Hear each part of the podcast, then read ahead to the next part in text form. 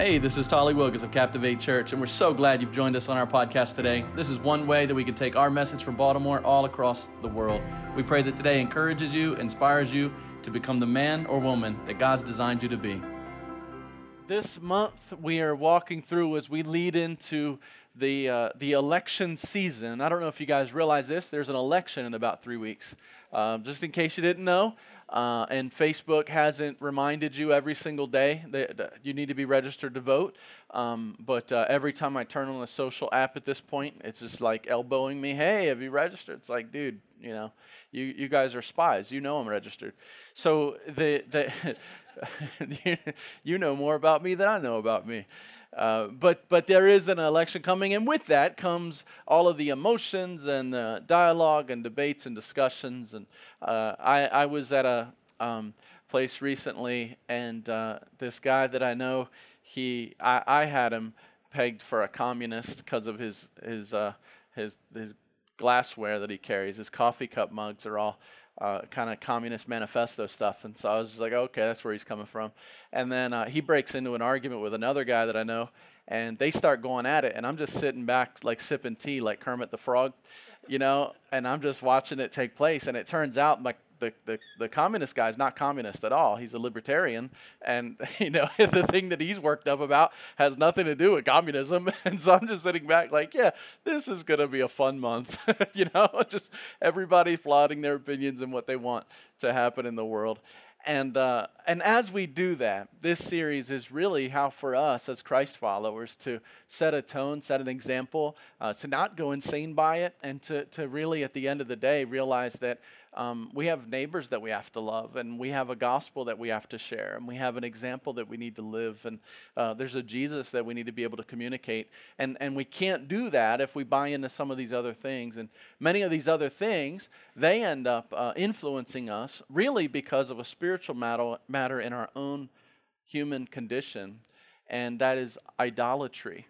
That is setting up idols in our lives, and we don't realize that these idols have been set up but it's when the politician or it's when the marketer or the company they go into our hearts and they grab a hold of an idol and they say hey um, don't you know you deserve don't you know the world would be better if don't you know? And, and we go wow yeah that really hits home. Well why does it hit home? It hits home because we've made that thing an idol and, and when people can get a hold of our idols and, and, and tell us that our idols might be shaken, our idols might be moved, when they tell us that, then we end up saying, you know what? I don't want my idol to be moved. I don't want my idol to be lost. I don't want my idol to be hurt. And then our emotions spring up because we're really trying to defend not a politician.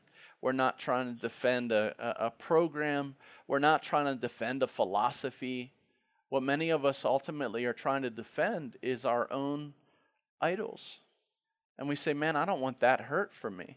And so therefore, I'm going to get angry. And so, what we want to look at is we want to do the work of saying, listen, everybody, you get out, make your voice heard. The question that you need to ask when you go to the poll is, how do I love my neighbor? What's best for my neighbors? And go to Jesus, pray, and answer that hit the button, pull the lever, fill in the block, whatever. But at the end of the day, we still need to love the person that didn't vote the way you did. We still need to care for the people that you work with that don't have the same philosophies. The scripture says that who are you if only you, you care about the people that already like you and that are already nice to you and that are already saying good things about you? How much better are you than the person that doesn't know me? And so God is very clear for us that what we need to worry about is not convincing everyone else. What we need to worry about is do I have idols? Have I set up idolatry in my human heart? And if I have, am I willing to be brave enough and strong enough and confident enough in Jesus to give him that, those idols? As a reminder from last week, I, I reminded you if we are not careful, prayerful, and thoughtful, we will find ourselves worshiping American idols the idols of the donkey, the idols of the elephant, we will find ourselves worshiping at other altars apart from Jesus. The scripture says in Proverbs 4:23, above all else. Can you say all? above all else, that pretty much covers it, right? Above all else, what does it say? Guard your heart, for it is the wellspring of life. Above all else, guard your heart. Pastor, you mean above my political preferences? Yeah. Above the injustices, I believe that my political opponents, yeah. Above all else, everything else that you're going to be fascinated by, above everything else, guard your heart. Guard your heart. When we create idols, our hearts are idol factories. And when we're not worshiping Jesus, we are born worshipers and we're bound to worship something or someone. And our idol factory hearts, if they're not guarded, they're going to be producing activities and things and thoughts and emotions and feelings that, that really lead us towards worshiping idols. And so we have to guard that idol factory. We have to guard our hearts and say, you know what, Lord, this is reserved for you. And I want the purity of you to come out. I want the holiness of you to come out. I want the love of Jesus to come out. I, I don't want these other things. And so I have to guard my heart. Many of us, when we read that, guard your hearts, we think, yeah, I got to protect myself from all these bad people. No, no, no. You got to protect yourself from you. You're the most sinful person that you know. You don't know everybody else's deep, dark sins, but you know yours. So you and I, we have got to worry. I got to worry about me. Above all else, guard your heart. It's active, it's intentional. That this is not a passive engagement. Guarding cannot be something that you do on the side. When you have a guard, if you pay a guard, if you hire a guard, you, you want that person active and alert and awake and attentive and looking around and constantly moving and maneuvering. That's what a guard does. If Jesus has called us to guard our hearts, it's to be actively engaged and aware of what our hearts are doing. But many times in this American Idol situation that we have, and especially leading into three weeks more from a particular party, we we let down our guard and we start acting out of emotion and we start speaking out of turn and we start disrespecting people. And we really got to say, you know what? No, no, no. My job is to guard my heart. How can I best do that? Guard your heart, for it's a wellspring of life. When we built the well in Kenya, I learned a lot more about well springs than I, than I really knew going in. And, and, I'll tell you what, with the different, we've had several repairs that we've had to make on our well in Kenya. And, and, and in making those repairs, what you find out is, yeah, it's great to point to a water tank. And it's great to say, man, look at that water tank. And all these people get, get clean water. But I got news for you. Don't you realize that the water tank that we can see started as a wellspring that you can't see? And, and all the problems that end up in that water tank started about 300 meters below the ground. They, they started way below. And so, you and I, we've got to realize that, you know what? I can talk about the surface all day long. I can be an opponent of somebody all day long. I can get mad. I can get emotional. I can cry. I can do all kinds of stuff. I can accuse people of doing. But at the end of the day, where does all that begin? Where does all my energy, where does all my emotion come from? It comes deep down in the wellspring of my heart. And it reveals that maybe that my idols are being played with, and I don't want my idols to be played with. And so we're walking through the different idols that could come up, and that we could guard our hearts, and that we can say, you know, I'm not going to act like that because I've got a bigger plan, an eternal plan here. And my eternal plan involves me loving my neighbor, no matter who they are, where they come from, or what they're doing. My job is to love my neighbor. And if I'm not very loving, then what I really have to check is the wellspring of my heart. Do I have an idol that's being messed with? Matthew 6 speaks of today's idol. Today's idol I want to talk with you about is wealth. The idol of wealth. Last week we talked about safety, security, and how each party uses that to kind of move voters and move us and get us upset. Today I want to talk to you about wealth. Wealth is used in the same way by both political parties here in America, and wealth is used as, as a club to kind of bully other people and, uh, and, and try to hurt other people. Let's talk about what Jesus talks about it. In verse uh, uh Matthew 6, verse 19, scripture says, Do not, everybody say, do not. Do not lay up for yourselves treasures on earth. Don't do that. Where moth and rust destroy, and where thieves break in and steal. But lay up for yourselves treasures in heaven, where neither moth nor rust destroys, and where thieves do not break in and steal. Why? Verse 21 For where your treasure is, there your what? There your heart will be also. Where your treasure is, there your heart will be also. If I'm to guard my heart, I have to look at my treasure. I have to look at my idol of wealth. How am I handling wealth? What do I think about resources? Because the scripture tells me that my heart is going to follow wherever I put resources. I joked the other day, a couple weeks ago, about how one of the best ways to lose a friend is to loan them money.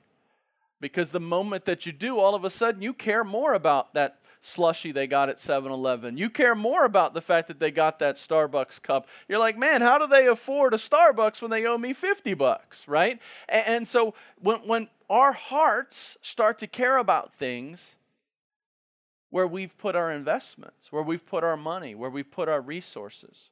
And you know, it's true that the other way, if you want to care about something, maybe you say, listen, habitually I'm not doing that, but I would like to. Do you know one way to care about something? Start making an investment.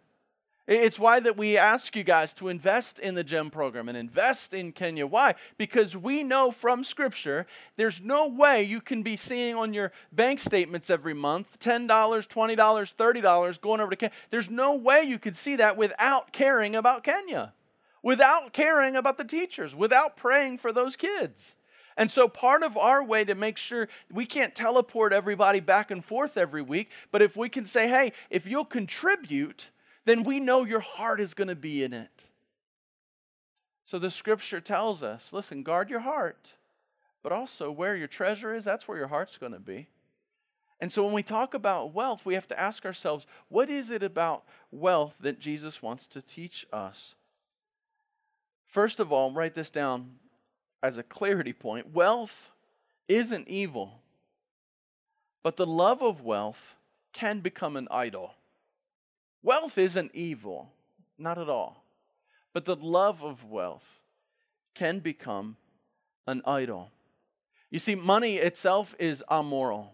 Money doesn't have morality on it the exchange of uh, before there was was money or capital there was an exchange of work and an exchange of products. And so all throughout human history when you look back we found ways to get along in society and it was like hey i'm a farmer and you're a rancher and so hey let's trade. Or or hey you you know medicine and i know uh, you know horse and buggies i'll fix this if you'll do that. And so the, the money, the substance that we move around, that's amoral. It's what you do with it, it's how much you, you think about it, it, it's, it's what you believe it'll get you or not get you. It's all of that that's at play. The treasure itself is just simply treasure. And I've seen godly, wealthy people. You heard a testimony this morning of that example. Wealthy people who are incredibly godly who would say, you know what, wow, just sitting, that person, I know that they walk with Jesus. I, I, I can just sense it among them. And yeah, they, they may be wealthy, but they walk with Jesus. And so I've seen godly, wealthy people, and I've also seen ungodly, poor people. I've seen people that are, don't have anything, but man, they also don't even have God. And I could go in the reverse. Some of the most godly people that I know, are among the world's poorest. And some of the most evil people that I've ever seen have incredible amounts of wealth. But again, guarding our idolatrous heart, you have political parties that say, no, no, no, there's only one way to view this. That person is this way because they have or have not. You even have churches and, and people teaching religion that just go, well, if God's favor's on you, you're obviously wealthy. And if you're not wealthy, it must mean that you need to pray more, work harder, do something else. It can't possibly be there's another problem here. And as a result, we end up building an idol factory about wealth. We end up looking at, at accumulating stuff in a negative way. Money is not the root of all evil, but as you'll read in a second, the love of money is. Left or right, millionaires and billionaires. The left, right? The left screams, hey, terrible people. These, these really, really wealthy people, they're all terrible. And the reason that you don't have anything is because they have. It's funny, one particular person that used that phrase all the time got a book deal, became a certified millionaire, and then everything I heard after that was, those billionaires, man, they're really bad, those billionaires. I was like, huh, interesting. That changed. Another party hey, if you don't elect me, your 401ks in the tank. You're going to see the biggest Great Depression you've ever seen. This country's never seen a depression like what's going to come unless you elect me. You see how wealth is used as a, a tool, a club? Hate those people that have. If you don't elect me, you're not going to have anything. You're not going to be wealthy. The left, it's Park Place versus Scranton. The election is Park Place versus Scranton. The right, oh, if you elect those guys, you're going to have to pay more in taxes. You're, you're, you're going to have to pay more. You're going to have to lose out so we can fund health care for, for kids. You're, eh, you don't want that, do you? And both parties they take this idol of wealth and they cajole you, they hit you, and they're like, wow, my, my idol of wealth is going to be attacked. What do I do now? But money is simply a tool. I've learned, especially as I've gotten older, when I was coming out of the inner city projects and when I was going into college and I was one of the probably the brokest person at my university. I was probably the most poor person at the university. I, have learned over the years, as as gaining and not being as poor and having more stuff, what I've been able to see is as other people also uh, gain more resources, money at the end of the day, it doesn't make you better or worse. It simply reveals whoever you were at the beginning. I've never seen the addition of money on a person's life and then all of a sudden their character got better. I've never met a person that they got a, a pay raise and then it was like, wow, they are more moral. All they were needing was that extra bump in pay. Then they quit they quit cheating, they quit stealing, they quit hurting people, they quit lying. I mean, oh my gosh, it, when they got more money, they became a better person. It's like, no, we just got to do more of whatever it is our idol factory wanted to do.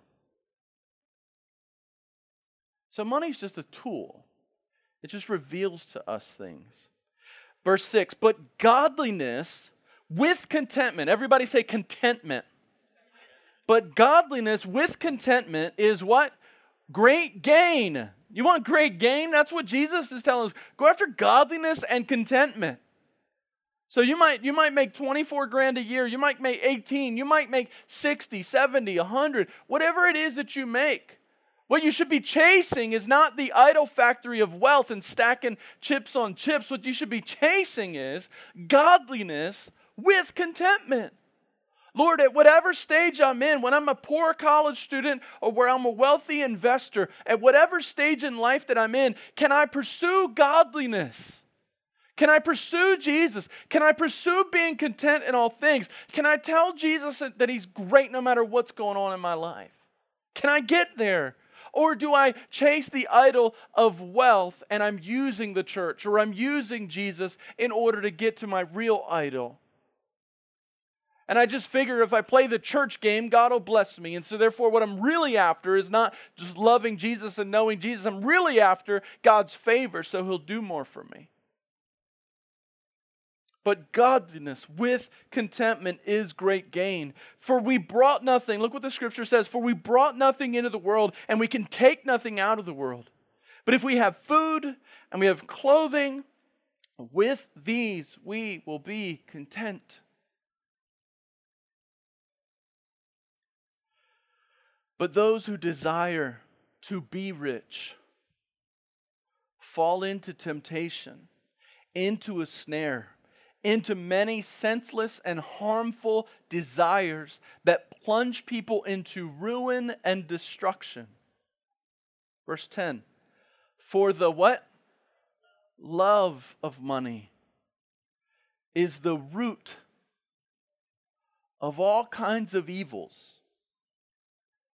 The evils that we see in society, the evils don't come just because of those issues. A lot of it is becoming because I just, I can. Some of our sin is simply because you don't have the opportunity. And pursuing resources or having resources often simply exposes the root that was already broken. You just now have opportunity to sin in that way. Look what it says. It is through this craving. Everybody say craving. Craving. That's how God describes the, the pursuit, the idolatry of loving money, wanting to be rich, making that your end. This craving. That some have wandered away from the faith and pierced themselves with many pangs. Many, many hurts have come simply because I want more and I haven't learned content, and I haven't learned godliness, and I haven't learned how to, to love Jesus no matter what my circumstances are. All of my, my loving of Jesus comes when my circumstances line up and when everything sounds good and when everything looks good. Then I love Jesus more. The scripture says the opposite. We love Him and we pursue godliness and we pursue holiness. And as we pursue Jesus, then all these things can be added. But many of us are pursuing the whole, we want the whole kingdom pie before we'll decide to be godly or content. This craving. You see, wealth becomes an idol when it's an uncontrolled craving. I hope that's the word that sticks in your mind from today's message about wealth craving. Do I have a craving that's unsatisfied? Because the reality is, it's that craving that drives and pulls and tugs. It's that craving when, when a person says, Hey, look at those millionaires, they're the evil ones. Why? Because a craving, I want what they have. Well, isn't that envy, jealousy, covetousness? Like we're breaking commandments out of the gate the moment that we say, Hey, I want to satisfy that craving. And God says, Listen, be satisfied in me. Be satisfied in me. Wealth becomes an idol when it's an uncontrolled craving. Some people go after drugs. Some people go after food. Some people go after sex. Some people go after money. It's this uncontrolled appetite to be satisfied in something other than God. And so we've got to be honest with ourselves. And we've got to say, you know what? My heart's an idol factory. Is it that I'm trying to get more? And is my pursuit of more causing me to miss what God's given me now? Am I not able to be content because I'm always looking for the next thing? Why don't I stop and celebrate the current thing? And if God wishes to bring about more next things, and if my kindness towards others, and if my work ethic, and, and if my investments play out and things, if other things happen in life and it becomes more great. But I'm going to be a good person, and I'm going to be a loving person, and I'm going to care about everybody around me, and, and I'm not going to set my heart up as an idol factory. Wealth can become an idol if I'm not careful. Then there's this this abrupt shift, it seems, in verse 22. Do you notice it? In verse 22, the scripture goes, The eye is the lamp of the body. It's like, hold on, how do we get into vision diagnostics here, bro? We're talking about wealth and money and the root of all evil. Love of money is root of all evil. And then all of a sudden, this verse just comes out of the blue, kind of hits you like whiplash. And you, and you read this, and even when some people teach it, they teach it completely dis, you know, uh, um, disassociated with the verses around it. And so people come in and they just start teaching this. Hey, the eye is the lamp of the body. So if the eye is healthy, your whole body will be full of light. But if your eye is bad, your whole body will be full of darkness. If then the light in you is darkness, how great is that darkness? And now it feels like, where did we get a vision lesson as we're talking about wealth? That's so weird. And many times, if we're teaching it just out of context, we're just going to be like, yeah, let's talk a lot about light and darkness in the eye. And you can, but is that the context in which he's speaking? The context in which he's speaking is this idea of wealth and loving money and how your cravings can just pull you in different directions. And then he says, hey, and the eye is the light of the body. And, and, and if that light that you're supposed to be bringing in is actually darkness, you're, you're going to ruin everything. So, what is he getting at? Wealth is an idol when we idolize wealth. Wealth is an idol when we idolize wealth, when we're setting our eyes and we're setting our sights on, on, on what other people have and on the stuff that we could have, and when we're constantly focusing in our attention. When we're focusing in our attention on this is what I want, this is what I'm after, this is precious.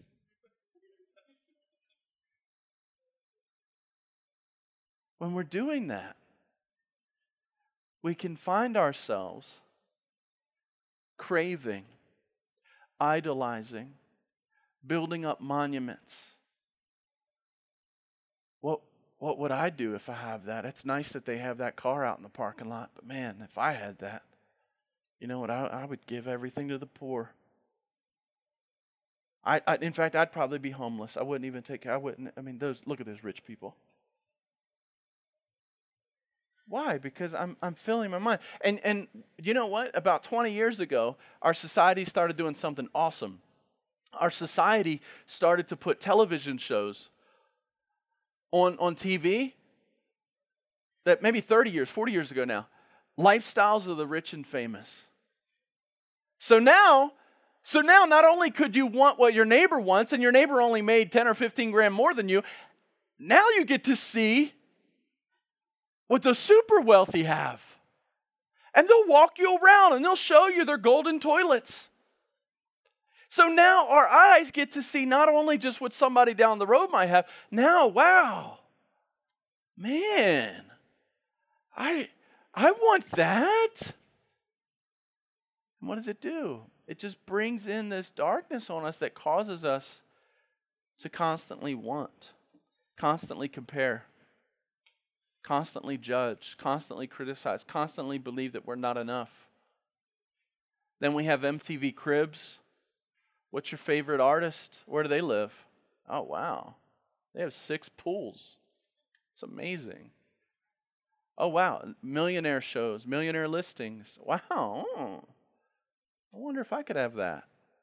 And when we're bringing in, when we're focused in on what other people have and other stuff and the accumulation of wealth, we're not able to enjoy what God's given us. We're not able to enjoy where we are and who we're with and the people that are sitting at your dining table at night because you're so consumed on what's next that you're missing what's now. Idolatry is a darkness, but all around us is a world that glamorizes this kind of darkness. The reality is, is that voyeurism leads to envy, jealous, jealousy, covetousness. We've got to ask ourselves serious questions like where are we looking? Where are we looking? Where are we putting our eyes? Here's the truth the kingdom of God needs people who can create wealth without making wealth an idol. The kingdom of God needs people. So if we villainize, we can't go around villainizing people that have the ability to make money or build businesses or, or create uh, wealth or come up with ideas. You can't go around villainizing people like that. What we have to all do is say, you know what, we're not going to make it an idol. So whether you have a lot and you're making money an idol, guess what? You can be broke and still make money an idol. Let's get out of this, this us them mentality where one side can tell you that the other side is wrong for, for this. Guess what? We're all wrong when we're holding on to wealth as being our idol. We're all wrong that way. Whether you have a lot or whether you have a little, you can be an idol builder of wealth.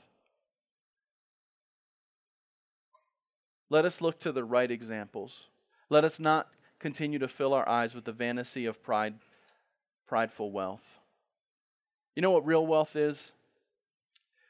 You look to the widow's mite.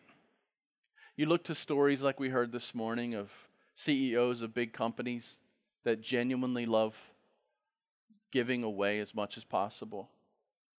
What we really should be looking at is what is real wealth? Real wealth is giving all you have for a God who has all of you. Giving all you have to a God who has all of you. And guess what? No matter what your income is, you can do that.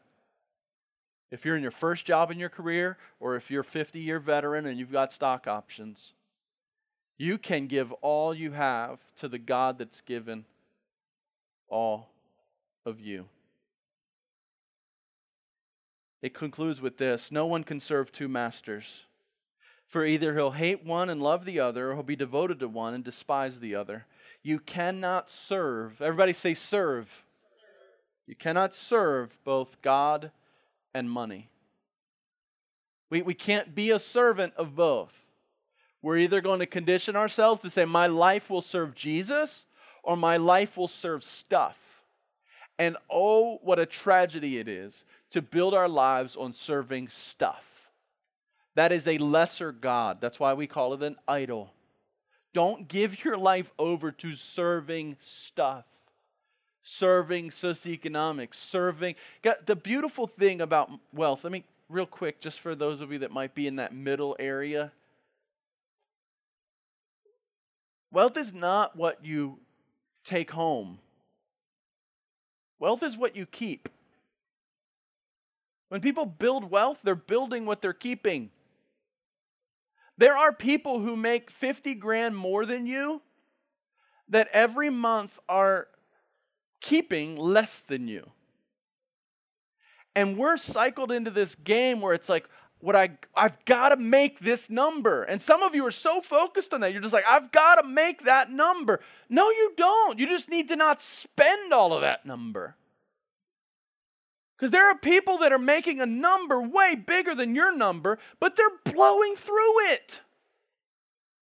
Why? Because they want the craving. And the craving and the feeling of success and the feeling of joy and the feeling of, look what I can do, that is what is killing them. And you're thinking to play the game, you need to make that number. You don't need to make that number. You can make a far lesser number and just be disciplined and fall in love with Jesus and be content with what He's given you. And at the end of every month, you can still be putting more money away. That's building wealth. But if you are given what this world is selling you and saying, you know what you got to do? You got to pursue that bigger number all the time. Then you're going to miss out on Jesus. You're going to miss out on contentment. You're going to be idolizing this idea that America tells me I've got to do this. You don't. Get a passport, go to Kenya. You're going to find far more happier people there than you do here. If making a number is what brought you joy, then, then, then we would be so much happier than the third world. But so many people in the third world are happier than us because they get it. They, they're not craving all the time. They're just like, today I'm going to get up and I'm going to work and I'm going to get some dinner and I'm going to bring dinner home and all the way I'm going to kick rocks and play games and have fun with my friends. But I'm not going to be given over to this consumerism that just drives me, this feeling of pressure from my parents and family and extended family, this idea of what I'm watching on TV that I've got to achieve more. And when I give in to all of that, I'm missing out on Jesus because I feel like a failure and I feel like that I haven't made it.